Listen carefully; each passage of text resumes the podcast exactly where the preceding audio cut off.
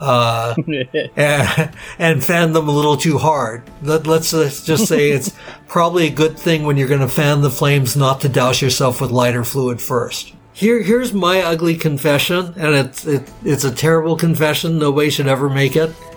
I actually preferred Crash Bandicoot to to Mario 64. Um, and I think that sort of brought something fresh to it. The story was absolutely bonkers, but the actual playing of the game was, you know, was fun to do.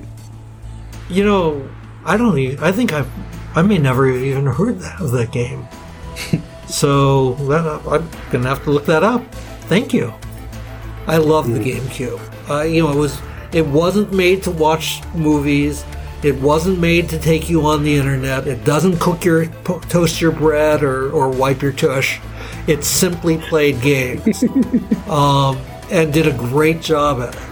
Uh, I preferred Doom 64 over GoldenEye. Now, there's a hot topic. There's there's a hot. topic. Wow, that is a um, bold yeah. comment. I know, very bold. But yeah, so if it's if it's not smacking people over the head, it's shooting them in the face with chainsaws, uh, chain guns. Even imagine chainsaws. Good lord.